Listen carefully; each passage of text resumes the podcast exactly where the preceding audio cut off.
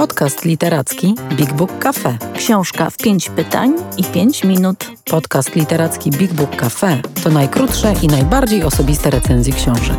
Co dwa tygodnie rozmawiamy o jednej. Pytamy wprost, a odpowiadamy szybko i szczerze.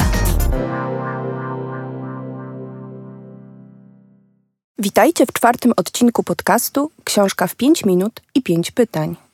Dziś o książce Nocny prom do Tangeru Kevina Barry'ego opowie Bartek Kamiński w Big Book Cafe, odpowiedzialny za współpracę z mediami i wydawcami.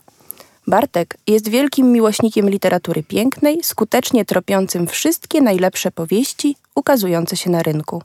A pytania zada Julia Rzemek, która również uwielbia powieści i bardzo żałuje, że na ich czytanie wciąż brakuje jej czasu. Uwaga Bartek, pamiętaj, na każde pytanie masz tylko minutę. Zaczynamy. Kto płynie tytułowym promem i czy udaje mu się dotrzeć do celu? No, nie będziemy chyba spoilerować, bo po pierwsze, wprawdzie ktoś na ten prom wsiada, ale to nie jest najistotniejsze. Istotniejsze jest w tej książce bowiem to, że na ten prom się czeka. Bohaterami powieści Kevina Barry'ego są dwaj mężczyźni po pięćdziesiątce, irlandzcy gangsterzy, którzy siedzą w terminalu promowym Valgeciras, porcie na południu Hiszpanii i czekają.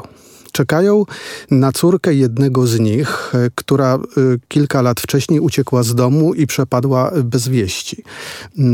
Mają bowiem cynk, że dziewczyna pojawi się właśnie tutaj, dokładnie tego dnia. Autor nie opowiada tej historii linearnie. Fabuła jest poszatkowana, jak w filmach Tarantino. Podobał Ci się ten zabieg? No, ten zabieg tutaj ma y, bardzo istotne znaczenie. Y, To jest powieść, która nie jest powieścią kryminalną, ale ona jest utrzymana w takim klimacie noir i ma pewien suspens. I to, że y, ta opowieść jest właśnie nielinearna, że oni siedzą i rozmawiają w porcie, wspominając przeszłość, a ta przeszłość nam się odsłania po kawałku w szeregu retrospekcji, zarówno w ich rozmowie, jak i po prostu w, we wtrętach od narratora, to jest bardzo istotne i właściwie na tym zasadza się konstrukcja tej książki. Odpowiadając na Twoje pytanie, tak, podobał mi się ten zabieg, ponieważ ten, te informacje, które przenikają do czytelnika z kolejnych jakby odsłon, z kolejnych scen z, z ich życia, są naprawdę fantastycznie tutaj skonstruowane, mają swoje tempo. Czasem mówi się, że taka patchworkowa narracja to zabieg maskujący słabość scenariusza. Czy w tym wypadku byłby to uzasadniony zarzut? Nie. Cała ta y, historia jest opowiedziana w bardzo teatralny y, sposób. Jest tutaj bardzo dużo dialogów y, i jest również tutaj dosyć ciekawy, a nienachalny zabieg y, y, narracyjny, formalny. Y, narrator y, co jakiś czas y, pisze wprost, że jest jednym z współoczekujących w tym terminalu portowym, terminalu promowym.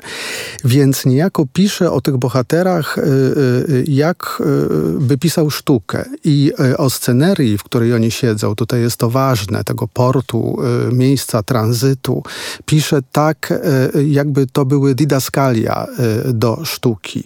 I ta, ten, ten, ten zabieg czyni niejako z czytelnika widza. To jest bardzo ciekawe. Nocny prom do Tangeru został nominowany do tegorocznego Bookera. To pierwsza powieść Kevina Barry'ego ukazująca się w Polsce. Czy tobie ten styl pisarski kojarzy się z innym znanym autorem? Czy mógłbyś to do czegoś porównać, tą książkę?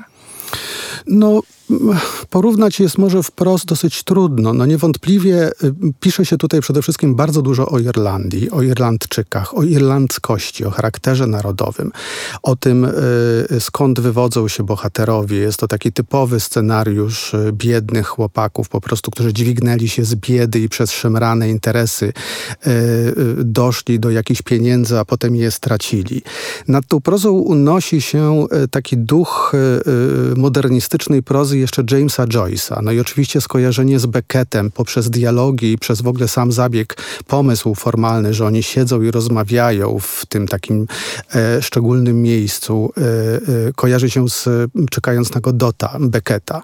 E, ten język, którym się posługują bohaterowie, jest dosadny, ale zarazem poetycki. E, m, Nie kojarzy mi się z żadną szczególną prozą, bardziej z filmami gangsterskimi. Ja czytając tę opowieść przede wszystkim myślałem o Dawno temu w Ameryce e, Sergia Leone, przez te zmiany płaszczyzn czasowych e, i przez w ogóle sam jakby nastrój historii. Bardzo przypominała mi ta książka, ten film. Czy to jest książka na jeden raz? Czy taka raczej do postawienia na półkę i do wielokrotnego wracania? Czy ty, Bartek, będziesz po nią jeszcze sięgał w przyszłości? No to jest trudne pytanie. Ja nie wiem, czy będę po nią sięgał w przyszłości, natomiast powiem, że mm, po lekturze im więcej czasu mija, tym bardziej o niej myślę. Ponieważ y, to jest y, książka... Y, Mimo całej szczegółowości opisu, drobiazgowości opisu i takiego zacięcia realistycznego tej prozy, to jest y, jednak bardzo wyraźnie pewna kreacja. Tę książkę czyta się tak, y, ta historia rozgrywa się współcześnie. Oni siedzą no, w zasadzie dzisiaj w tym y, porcie i y, retrospekcje y, obejmują lata osiemdziesiąte, dziewięćdziesiąte i początek y, nowego milenium. Ale czyta się tę książkę tak, jakby to była historia, która rozgrywa się jednak w dawniejszej przeszłości, w latach pięćdziesiątych, sześćdziesiątych. Nie wiem, no odpowiadając na twoje pytanie, może jednak kiedyś do niej wrócę. Ja po dzisiejszej rozmowie z Bartkiem jestem co najmniej zaintrygowana, więc y, z chęcią y, sięgnę po y, książkę. Y, Państwu dziękujemy, to wszystko na dziś. W następnym odcinku Anna Król odpowie na pytania opowieść Pamięci, pamięci Marii Stepanowej, a pytania zada Bartek Kamiński, który jest też pod wrażeniem tej lektury. Więcej o książkach opowiemy Wam osobiście, jeśli odwiedzicie Big Book Cafe, czyli księgarnię, kawiarnię i Centrum Wydarzeń Literackich. Wejdźcie na big book cafe kropka p l lub odwiedźcie nasz profil na Facebooku Big Book Cafe. Czytam, gadam, żyję.